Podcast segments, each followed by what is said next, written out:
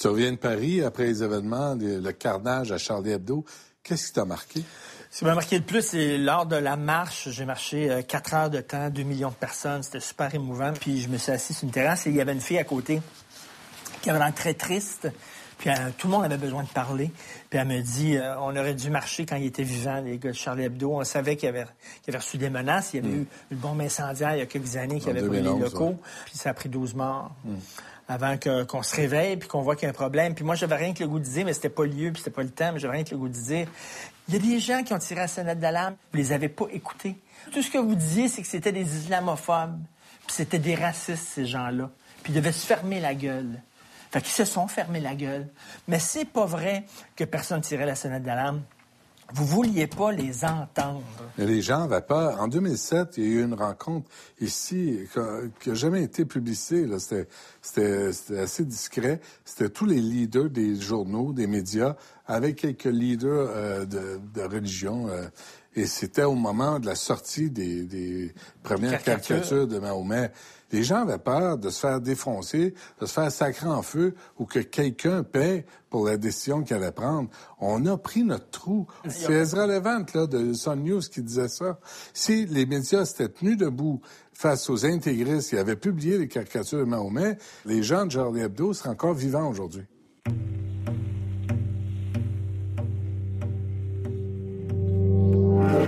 Cette semaine, au francs-tireurs, une rencontre avec trois jeunes souverainistes. Le fait de mal se gérer, c'est un problème de gestion, c'est pas un problème de liberté. Ben, je m'excuse, mais le discours souverainiste, le trois quarts du temps, c'est ça serait bien mieux, les choses seraient faites bien mieux si c'était au Québec. C'est pas vrai que si on se séparait, ça irait mieux. Mais c'est toi, dans ton propos, qui demande à ce que l'indépendance soit la solution du pays des merveilles. Il y a aucun des trois ici, à ce que j'en sais, qui a dit que c'est la PQ qui fait ça. C'est les souverains. Tu nous dis tout le temps. non, tu nous dis l'indépendance, ce serait, on, parlerait pas mieux. Quand on va se séparer du Canada, les immigrants vont bien mieux s'intégrer. Sûr que ça va mieux s'intégrer. Ben, par définition.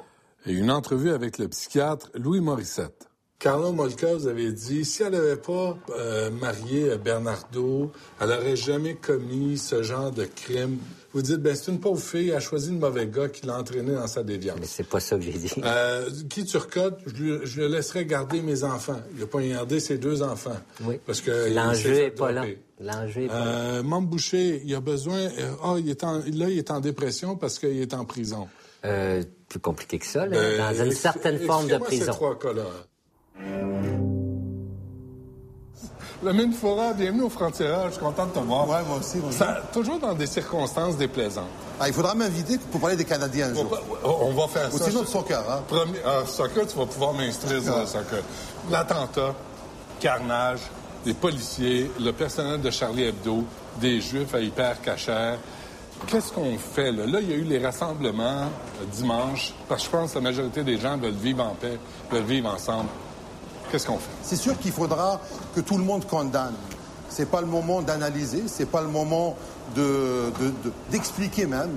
Euh, quand euh, un événement aussi dramatique arrive, le premier réflexe, et je lance un appel à tout le monde, qu'on soit d'accord avec Charlie ou non, c'est très important de condamner cet acte parce que tout simplement, on ne peut pas accepter que des gens soient tués d'une façon atroce et aussi on sait très bien que le journalisme est un des moyens qui garantit cette démocratie dans nos pays. Ils peuvent se tromper, oui, mm.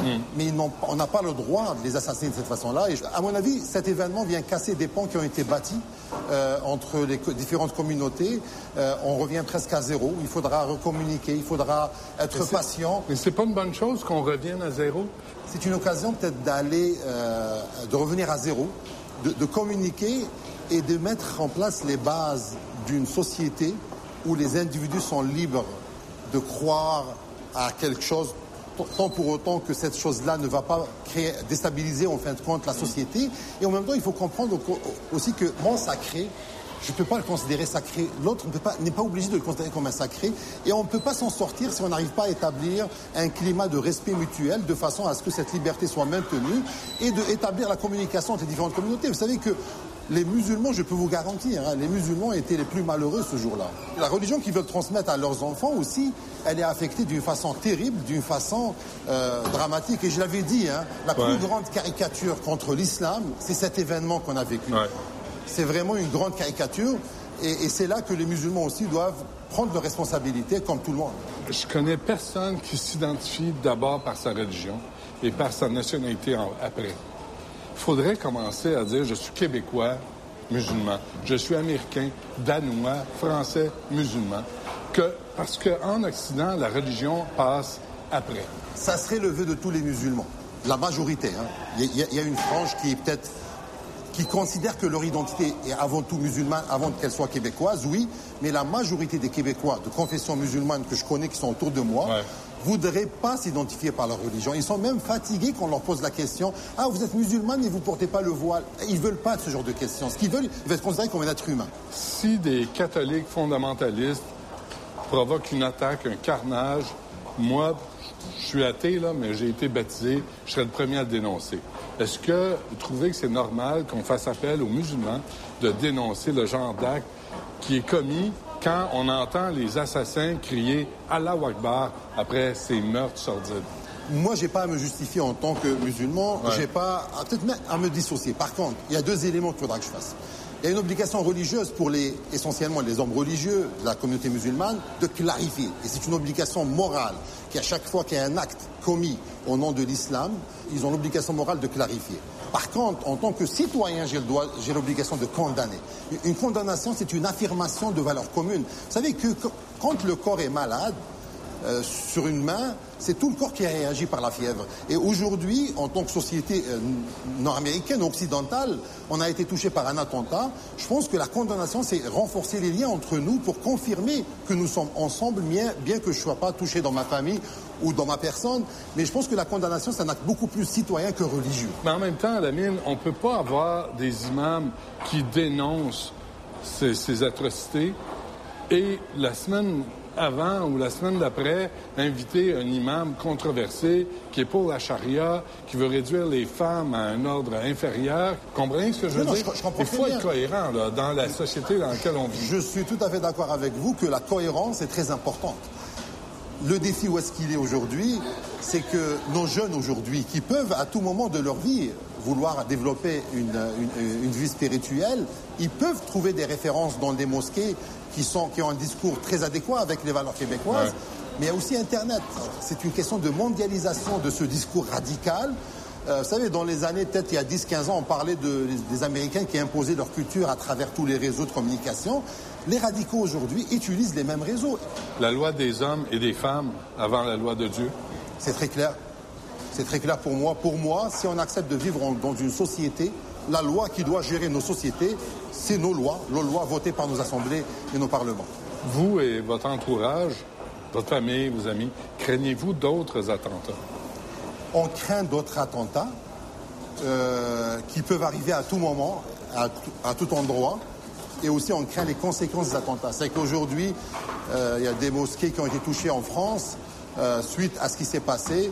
Euh, en fait, quand les terroristes ont atteint leur objectif, c'est de créer une zizanie dans la société mm. et créer une peur de part et d'autre et des actes de violence qui vont engendrer aussi d'autres actes de violence. Moi, moi sincèrement, aujourd'hui, j'ai beaucoup d'inquiétudes en voyant tant de haine dans les réseaux sociaux, en voyant des gens qui n'arrivent pas à se comprendre. C'est tout ça qui m'inquiète. Merci, mon ami.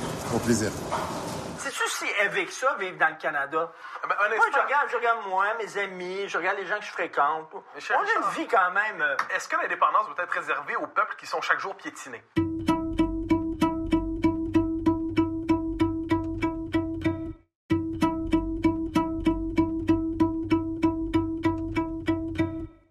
Dit souvent que le projet souverainiste, c'est le projet d'une génération, les gens aux cheveux blancs, et que ça touche pas les jeunes. Eh bien, c'est faux. Après des mois de recherche, on en a trouvé trois, puis ils sont tous ici avec nous ce soir. Mathieu Boccoté, Tania Lompré, Simon-Pierre Savard-Tremblay, bonjour. Bonjour. On va se tutoyer. De toute façon, on se connaît tous, euh, les trois. Euh, trois jeunes, relativement jeunes, euh, souverainistes. Est-ce que vous vous sentez des jeunes dinosaures? C'est-à-dire, vous êtes en fin de course. On dit tout le temps, c'est une idée qui va mourir. Euh, quand les gens aux cheveux blancs comme moi vont crever, cette idée-là va mourir? Est-ce que vous êtes les, dernières lueurs qui scintillent avant le noir total? Moi, je pense pas qu'être souverainiste ou être indépendantiste, c'est une vieille idée.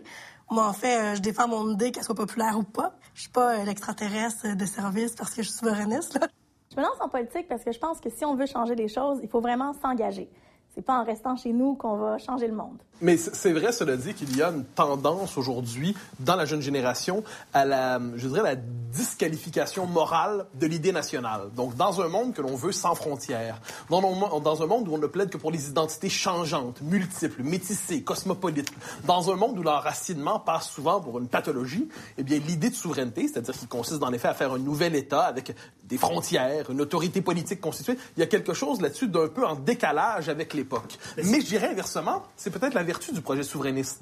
Parce que de plus en plus de gens aujourd'hui constatent que le monde dans lequel nous vivons, celui de la mondialisation à outrance, de l'abolition des frontières, de la négation des identités, c'est un monde à terme inhumain. J'ai des filles adolescentes, là, puis des fois, je les écoute parler avec leurs amis, puis je leur ils sont pas là, là, ils sont pas là, ils sont vraiment ailleurs, eux autres. Pour eux autres, ce débat-là est un vieux débat.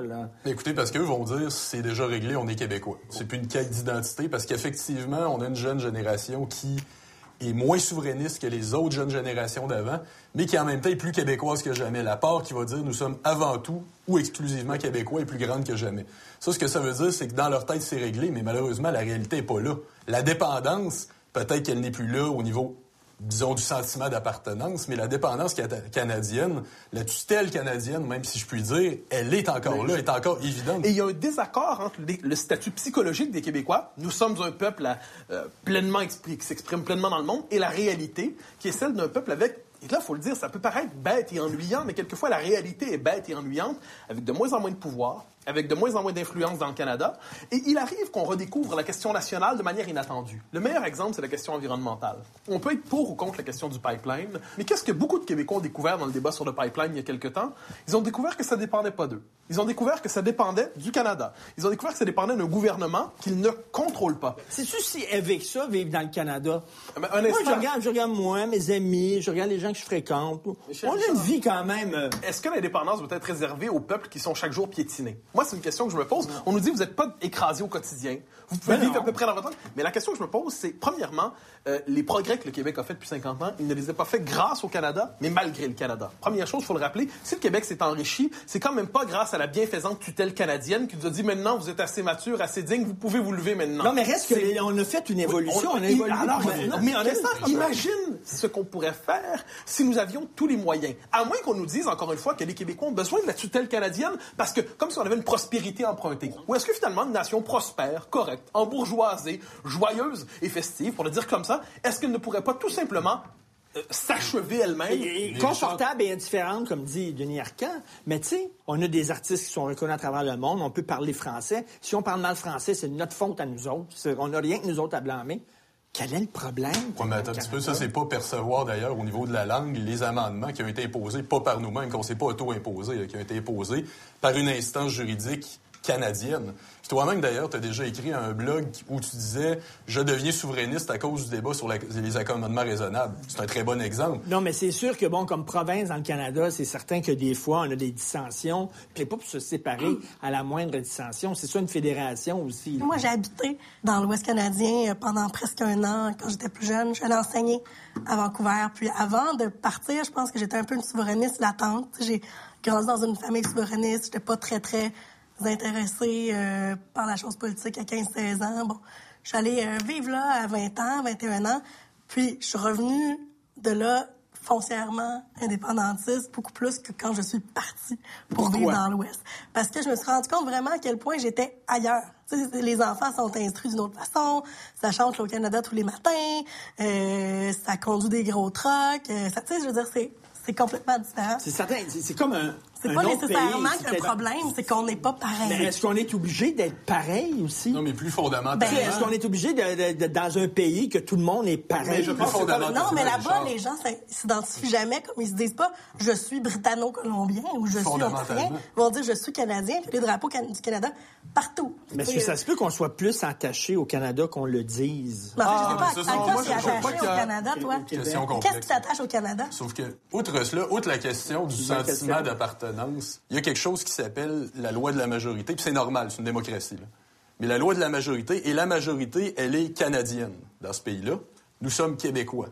Dans ce cas-là, c'est parfaitement normal que quand la majorité contrôle son État, ce qui est fondamental en démocratie, qu'elle construire ce pays-là en fonction de ses intérêts stratégiques, de ses intérêts vitaux, de ses intérêts géopolitiques, et que ça ne soit pas les nôtres. Alors, est-ce qu'on peut prendre ça pour acquis? Et être nous-mêmes une majorité chez nous? Je dois dire que la Cour est fidèle à elle-même parce que jamais elle n'a fait autre chose qu'éroder, des fois de façon très grave, des fois de façon euh, plus euh, marginale. Elle n'a fait qu'éroder la loi 101 à chaque fois qu'elle a eu à se prononcer. Ça a toujours été un recul. Quand est-ce que ça va finir? Qu'on le veuille ou non, le Canada fait mal au Québec. Il ne fait pas mal au sens où c'est pas une armée d'occupation, rien de tout ça. Il faut, faut pas vivre dans un monde parallèle. Mais il ne faut pas non plus fuir la réalité comme le font tant des fédéralistes au Québec. Voilà comment, comment fonctionne un fédéraliste au Québec. La Cour suprême torpille la loi 101, la torpille depuis 30 ans. Et qu'est-ce que les fédéralistes ont décidé de faire? Plutôt qu'on de, dire, ben là, ça a été trop loin. La loi 101 a été décomposée. Ils nous disent c'est la loi du c'est pas grave. Donc, peu importe ce qui nous arrive dans le Canada, on nous dit toujours c'est pas grave, c'est pas grave, c'est pas grave. Et d'une régression à l'autre, on s'habitue à évoluer dans un espace plus petit. Ça ne veut pas dire que le Québec n'est pas une société occidentale prospère, heureuse et fière de vivre, mais ça veut dire qu'elle pourrait être bien davantage que cela, c'est-à-dire une société complète, à part entière, ne négociant plus toujours sur ses intérêts fondamentaux si on décidait par Oui. Bonjour, euh, je m'appelle Amy, je suis vietnamienne. Tu travailles encore avec des immigrants, preuve de francisation, quand ils viennent ici. Est-ce qu'ils viennent au Canada ou ils viennent au Québec? Non, ils viennent au Canada. Viennent au même s'ils sont sélectionnés par le Québec, même s'ils sont avec le programme d'immigration du Québec, ils viennent au Canada. Puis c'est très difficile de leur faire comprendre qu'il existe autre chose. T'sais, Ils arrivent le premier jour, ils sont contents, leur cahier Canada, leur efface Canada, leur chandail Canada. Wouh! Puis ils sont contents, ils viennent apprendre le français, puis ils sont énervés. Mais là. souvent, ils fuient des pays où c'est l'enfer, c'est la guerre, la guerre civile, la pauvreté. Puis là, puis là, ils viennent ici. Ils doivent se dire, pourquoi ils veulent se séparer, eux autres? Mais en fait, c'est sûr Ils sont super bien, C'est sûr qu'ils comprennent pas euh, si tu leur expliques pas non plus. hein. Fait que pour moi, je trouve que c'est important de dire aux gens ce que c'est la question nationale. Puis après, ils feront le choix qu'ils veulent, mais au moins qu'ils puissent avoir les deux, puissent entendre les deux options puis connaître les deux discours. Tout d'abord, sachez que le français et l'anglais sont les deux langues officielles du Canada. Il est absolument essentiel de vous exprimer dans l'une de ces langues dans votre vie quotidienne. C'est en québécisant, avec ce que ça inclut en termes de langue, de culture, d'identité, de connaissance de l'histoire, de connaissance du terrain où le nouvel arrivant se trouve, qu'on va les intégrer à nos débats, qu'on va pouvoir leur dire que leur intérêt, l'intérêt national de cette nation à laquelle ils font désormais partie, c'est dans la pleine et entière indépendance. Il y a une autre affaire qui, que je trouve extrêmement énervante dans le mouvement souverainiste, c'est que si les sondages montrent que la majorité des gens sont contre et voteraient non, c'est parce qu'ils n'ont pas compris. On va leur expliquer encore plus longtemps pour qu'ils comprennent. Quand ils vont comprendre, ils vont voter comme nous autres.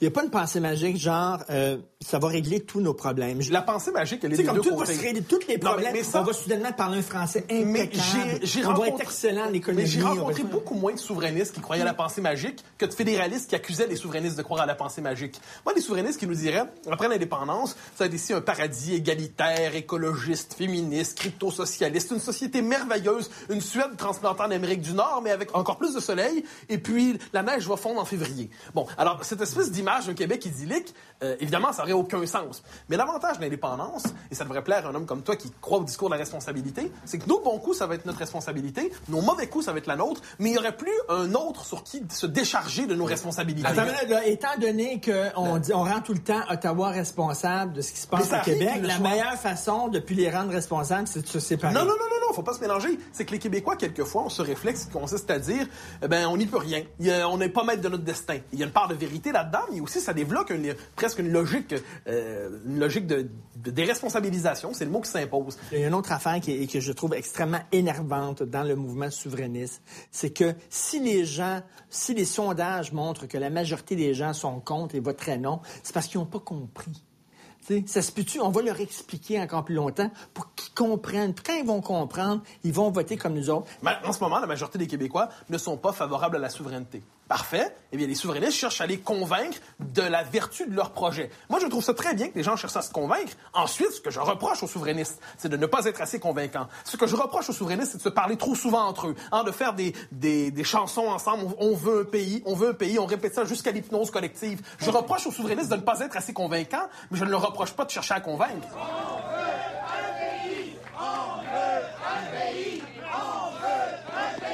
Mais c'est quoi un Québécois?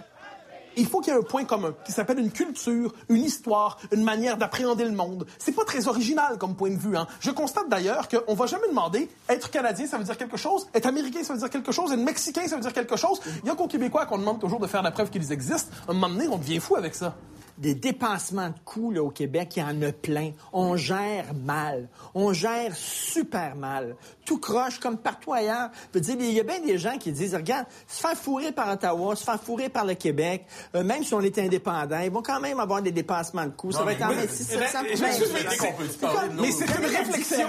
Ben, je suis désolé, mais c'est une réflexion handicapée de dire ça. La France, ben, la France se gère mal souvent. Elle ne, elle ne demande pas pour autant la tutelle de l'Allemagne. Le fait de mal se gérer, c'est un problème de gestion, c'est pas un problème de liberté. Ben, je m'excuse, mais le discours souverainiste, le trois, trois quarts du temps, ça serait bien mieux, les choses seraient faites bien mieux si c'était au Québec.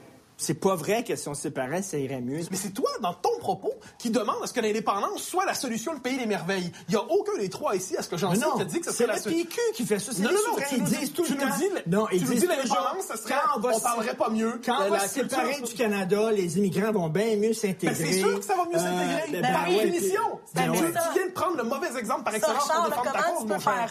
Tu étais favorable à la politique de la laïcité. Tu disais que ça contribuerait à une meilleure intégration, notamment. C'était pas, pas le paradis, mais ça contribuait à ça tu reconnaissais toi-même qu'avec une politique par ailleurs impossible dans le cadre canadien, l'intégration fonctionnerait mieux. Il se peut que tu aies changé d'idée depuis quelques mois, c'est pas interdit. Mais cela dit, tu reconnaissais toi-même sur une question vitale que le Canada posait un obstacle devant nous. Et moi, je ne demande pas qu'on blâme le Canada sur tout, mais qu'on fasse pas semblant qu'on est déjà indépendant. Si je reprends un petit peu ta logique, qui, moi, oui, je la trouve un peu cynique aussi face aux politiques, on se fait fourrer par tout le monde. On peut se faire fourrer par un palier de moins pour, pour commencer? Ça serait peut-être plus simple. Voter une seule place, ça serait peut-être plus simple. Les jeunes se voient comme des citoyens du monde, comme appartenant ah, à l'humanité, à la place, c'est ça leur repère. S'ouvrir sur le monde, c'est naître en tant que peuple, faire partie justement de ces peuples-là. Présentement, on est quoi? On est ces jeunes-là, ils se considèrent du Canadien? Sûrement pas. Tu sais, fait que de l'autre côté, c'est s'ouvrir sur le monde, devenir un pays. Pour moi, devenir un pays, c'est exactement ça c'est prendre sa place. Le citoyen du monde, c'est une fiction délicieuse peut-être. Il n'en demeure pas moins que c'est une fiction. L'homme a besoin d'ancrage, l'homme a besoin de repères, l'homme a même besoin de frontières. Hein? Les frontières, c'est pas simplement un mur étanche pour se protéger de l'étranger, c'est un endroit qui permet de délimiter euh, dans quel, quel est le domaine de ma responsabilité, de ma liberté. Et eh bien ça, je crois qu'on va redécouvrir peu à peu ces, euh, ces fondements, pas toujours sexy, mais pourtant nécessaires, de la vie politique. Est-ce que les trois, vous pensez que vous allez voir de votre vivant le Québec indépendant? Oui. Bien naturellement. Oui. Oui. Mais, évidemment, j'ai 34 ans. Si je me Quel est le nom et le numéro de téléphone de votre pusher? Hein? Tout de suite, je veux le prendre. mais je poserai la question, toi, Richard. Est-ce que tu crois que tu vas vivre dans un Québec indépendant? Je ne crois pas. Et est-ce que tu t'en désoles? Je ne pense pas. Regarde, moi, j'en fais pas une maladie. C'est pas la question que tu posée. Non, non, mais moi, je veux dire, je, je préférais que le Québec soit un pays. Il serait que le Québec, moi, je me sens québécois, puis quand je vais à Ottawa, je suis un pays étranger. Ah ben, tu viens de dire l'essentiel. Moi, je pense qu'on serait mieux un pays, parce qu'on n'est pas, on est différent, c'est tout. Tu nous dis, je pense pas tous les jours, mais plutôt j'aimerais ça. On verra bien si ça arrive. Tu nous demandais quelquefois pourquoi les souverainistes font un apostolat presque. Eh bien, parce qu'il y a beaucoup de souverainistes qui auraient bien aimé que ça arrive, mais qui n'y croient plus. Eh le jour où les souverainistes qui n'y croient plus, mais qui aimeraient une part d'eux-mêmes continuer de l'espérer, eh bien, il se pourrait qu'à ce moment-là, le Québec se remette en mouvement. Merci beaucoup. Euh, Merci à vous. On va espérer euh, que vous avez raison, que vous verrez. On veut un pays. On veut un pays. ah, Faut finir là-dessus? Bien sûr. Pourquoi accepter les contrats de Carla Molkov, Valérie Fabricant, Guy Turcotte, quand vous pourriez très bien gagner votre vie sans vous faire planter sur la place publique?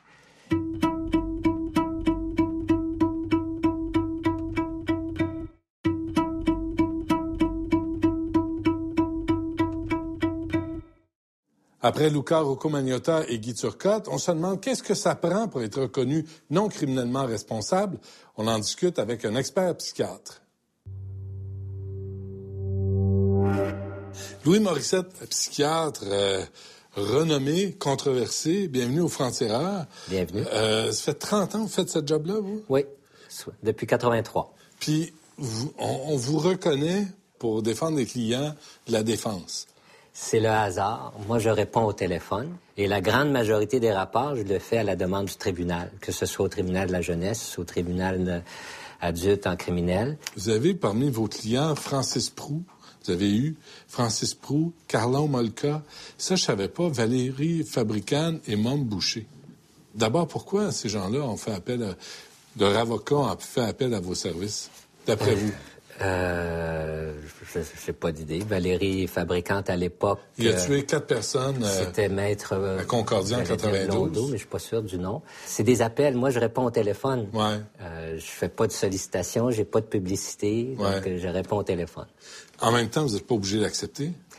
Non, et parfois, j'ai refusé. Je, je, refuse, par exemple, les gardes d'enfants. C'est trop émotif et je déteste voir des parents se disputer quand il y a des enfants de 3, 4, 5, 6, 8 ans. Attendez, vous refusez des gardes d'enfants?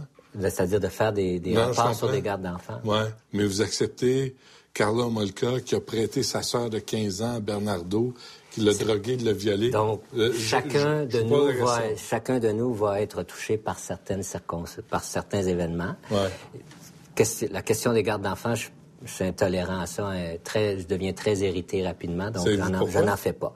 Oui, parce que je comprends pas que des parents sains d'esprit, parce que c'est pas les parents qu'on est supposé évaluer, ce sont les enfants et la capacité des parents à s'occuper des enfants. En théorie, tu as deux parents sains qui se battent sur le dos d'enfants. Je, j'ai pas de tolérance pour ah ça. Ben, j'ai mon voyage. J'ai pas de tolérance pour ça. Des chicanes de parents sur le dos des enfants, vous, vous tolérez pas ça. Je tolère pas ça. Puis, euh, on revient à Guy Turcotte, là, qui est le cas, un des cas les plus Donc, euh, probables. il faut, vous l'avez entendu d'avocat de la défense, ouais. là. La question, c'est que moi, je suis pas là pour juger. Il y a des personnes qui sont là pour ça. Ouais. J'essaie d'avoir une idée de qui est la personne et comment le délit s'inscrit dans le parcours de vie de la personne. Puis, on retrouve des éléments d'humanité chez tout le monde. Est-ce que la gravité du crime influence votre diagnostic? Pas du tout. Pas du tout. Pas du tout? Non.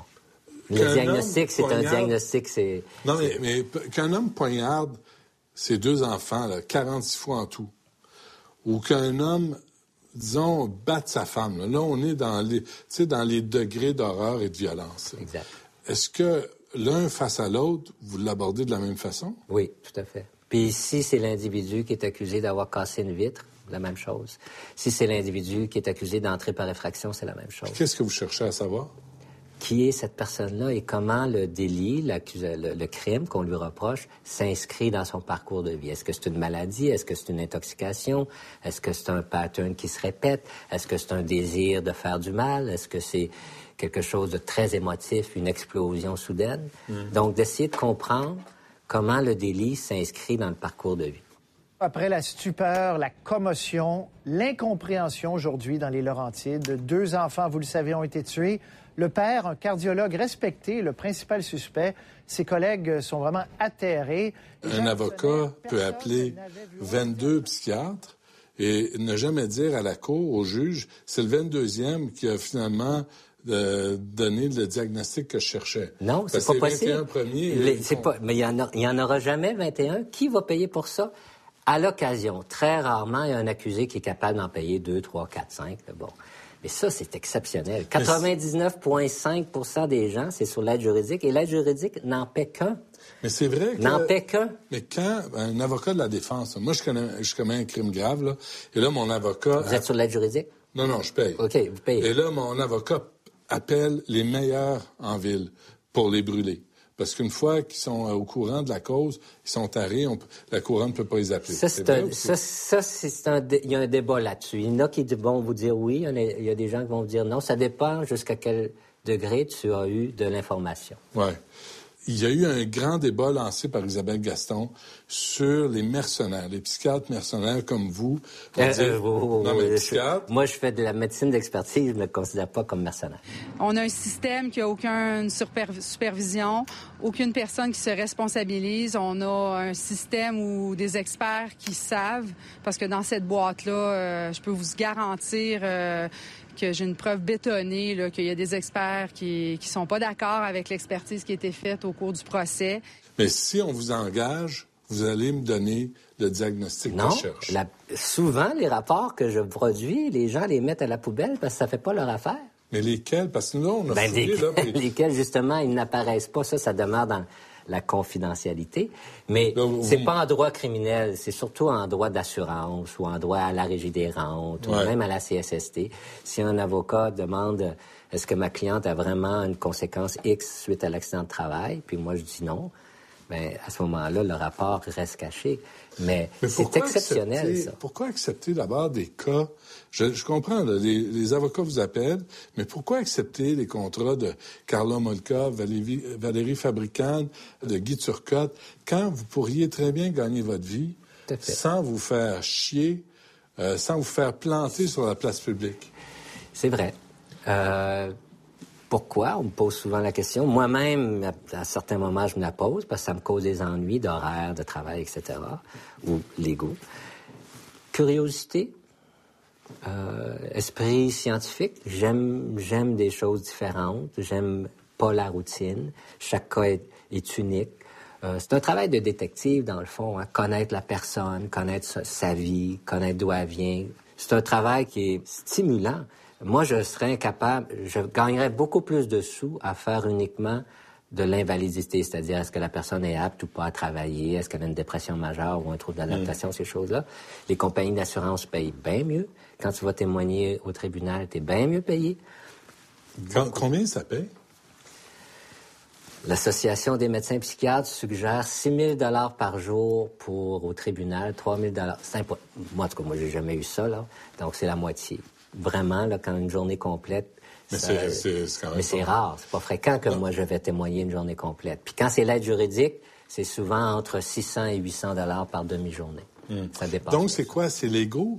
C'est de vouloir, c'est d'aller en cours? probablement qu'il y a l'ego. Ben l'ego, on peut pas le mettre de côté. Euh, la curiosité, je reviens à ça, la curiosité scientifique. Euh, Carla Molka, vous avez dit, si elle n'avait pas euh, marié Bernardo, elle n'aurait jamais commis ce genre de crime.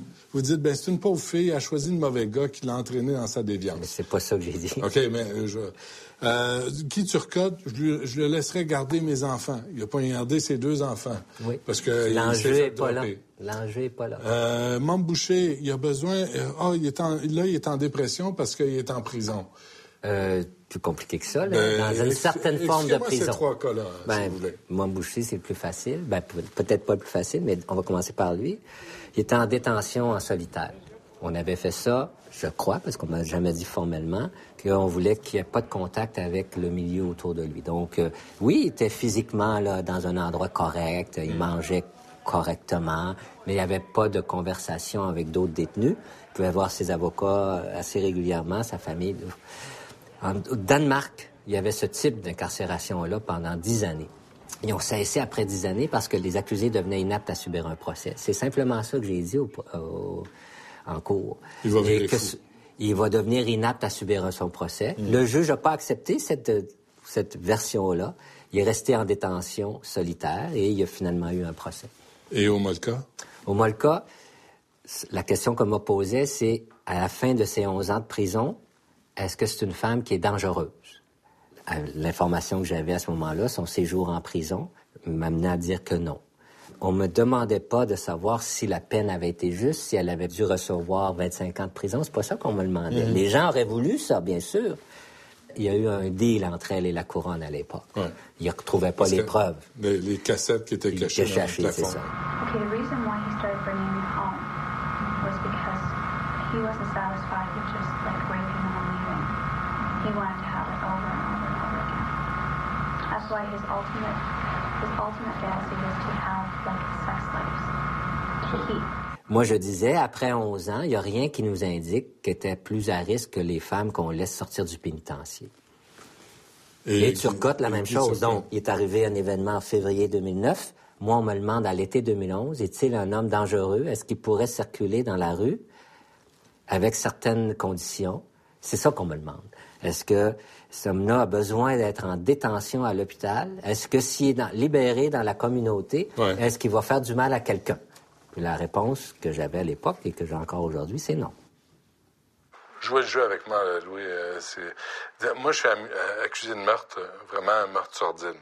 Je vous rencontre pour une évaluation euh, psychiatrique. Qu'est-ce que je dois vous dire? Y a-t-il des trucs, là? Vous êtes-vous déjà fait en berdificoter?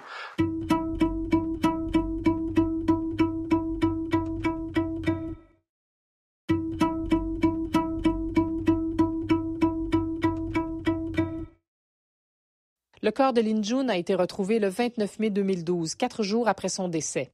Malgré la dégradation du corps, les analyses faites par la toxicologue judiciaire Catherine Lavallée ont révélé qu'il avait consommé des médicaments. Pour commettre ces gestes-là, il faut que tu sois un peu cinglé. C'est sûr que ben, Comme Magnota, c'est un beau cas. Magnota, lui, il n'a pas été reconnu. reconnu. non criminellement. Il n'a pas été reconnu non criminellement responsable. Est-ce qu'il aurait fallu qu'il soit médecin? Est-ce qu'il aurait fallu qu'il se paye des meilleurs avocats? Est-ce qu'il s'est fait fourrer dans le deal? Ce que je sais de Magnota, je le sais comme vous à travers la lecture des documents, ben, des, des, des journaux, etc. Qu'il soit malade ou pas, qu'il soit schizophrène ou pas, c'est une chose. Disons, acceptons l'idée qu'il soit schizophrène, ce qui est pas du tout prouvé, mais tant qu'à moi, mais le délit a rien à voir avec le délit d'un schizophrène. C'est le délit d'un pervers sexuel. Donc, pour moi, c'est ce qui m'apparaît, c'est mon opinion. J'ai pas eu tous les détails, j'ai pas vu toutes les choses, donc je vais faire attention. Mon opinion de loin, c'est que ce genre de délit-là, si tu es en phase aiguë de schizophrénie, si tu penses que les gens te surveillent, si tu dois fermer à la prison les stars parce qu'on te surveille, tu vas pas coucher avec un homme que tu connais pas. Tu n'acceptes pas que l'homme en question t'attache et fasse ce qu'il a à faire. un schizophrène en phase aiguë n'accepte pas ça du tout, du tout, du tout. Moi, je pense qu'une fois qu'il est arrivé en prison, il a fait du cinéma, comme il semble qu'il en faisait pendant l'audition. C'est pour ça que la, défense ne vous a pas appelé? ça se peut-tu? La, la Cour d'appel, est-ce qu'elle se trompe euh, dans le cas de Guy Turcotte de... De, de, je suis pas avocat, donc je ne m'avancerai pas là-dessus. Ben, vous, avez, vous, avez, rencontré Guy Turcotte? Je l'ai rencontré en termes de dangerosité. Est-ce que c'est un homme dangereux? Je ne crois pas. Ça, c'est mon opinion ferme. Est-ce que c'est un homme dangereux qui va faire du mal à quelqu'un d'autre? Dans les, dans les jours, les semaines, les mois qui viennent, non. Le docteur Morissette est convaincu que Guy Turcotte ne représente aucun risque pour la population en général et pour son ex-conjointe en particulier. Tout comme il est convaincu que ni la rage ni la vengeance ne sont à l'origine du meurtre de ses enfants. Les membres de la commission lui ont opposé des statistiques qui disent le contraire pour des cas semblables. Je la comprends pas.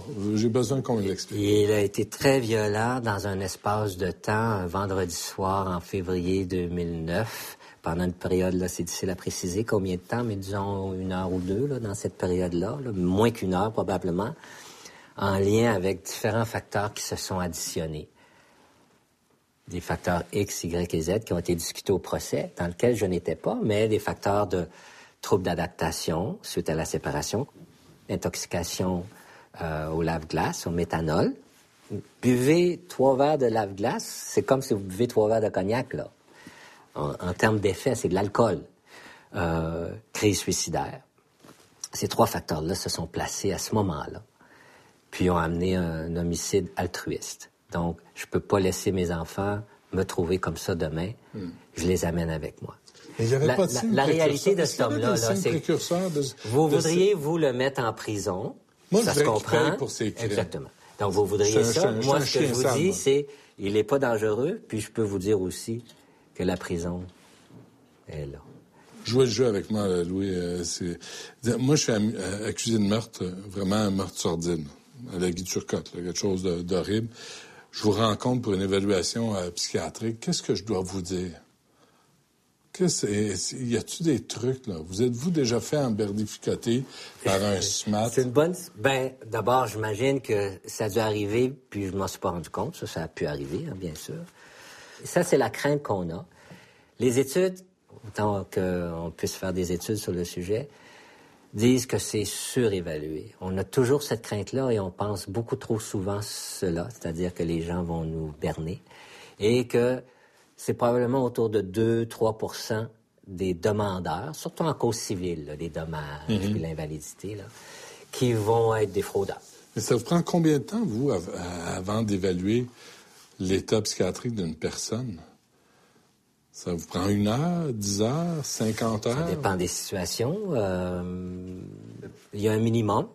Euh, il y a un minimum de deux heures, deux heures d'entrevue. On parle en, excluant les documents qu'on peut avoir à côté, là, mais un minimum de deux heures d'entrevue. Puis des fois, ça s'échelonne sur 50, 70 heures. Sur au bout de la ligne, ça a dû être ça, là, 50, 70 heures. Et est-ce qu'on peut vous... Euh, c'est arrivé. Donc, c'est clair que je vais avoir l'humilité de vous dire que ça peut arriver. Ouais. Mais un avocat, puis je suis d'accord avec ça, c'est toujours mieux d'arriver à un coupable libéré qu'un innocent en prison. Est-ce qu'on peut se faire manipuler? Oui. Est-ce que la maladie mentale existe? Oui. Est-ce que la plupart des gens qui présentent une maladie mentale sont dangereux? Mm. Non.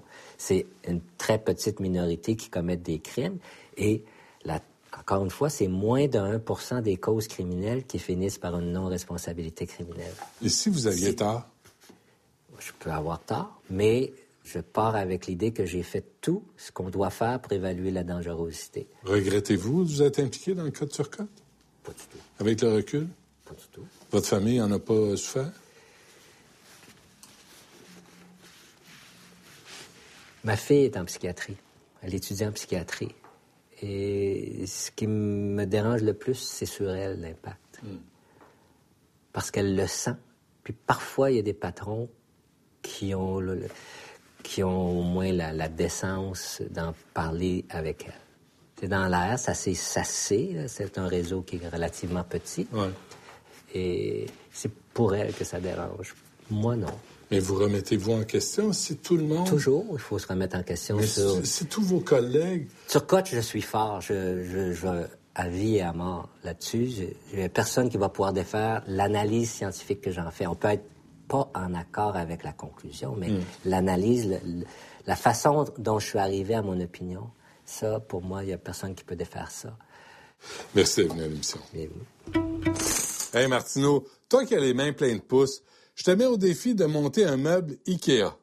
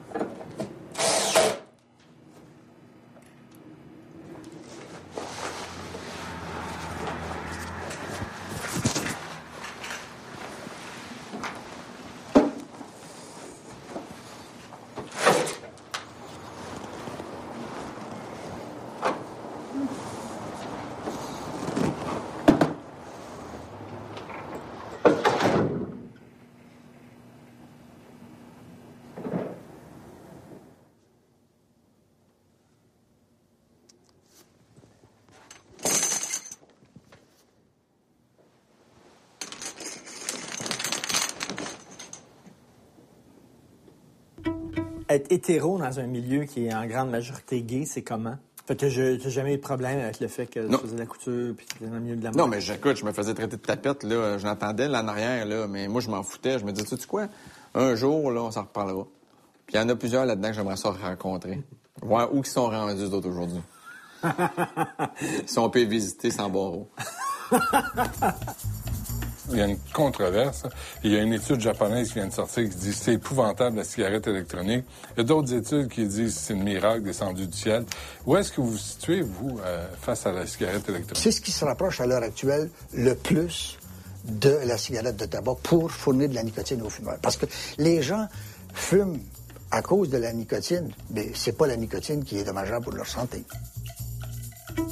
Merci d'avoir été là. On fait ça la semaine prochaine. Hey, je suis en train de penser à quelque chose. Te souviens-tu au tout début des francs-tireurs? Ouais. On est allé au défilé de la fierté gay. Ouais. On était habillés en évêque. C'est vrai. On riait de la religion catholique. Ben oui. On aurait-tu fait la même chose en riant de la religion musulmane? Ça suffit. C'est beau. J'ai eu ma dose cette semaine de religion. C'est beau. À la semaine prochaine. Allez en paix.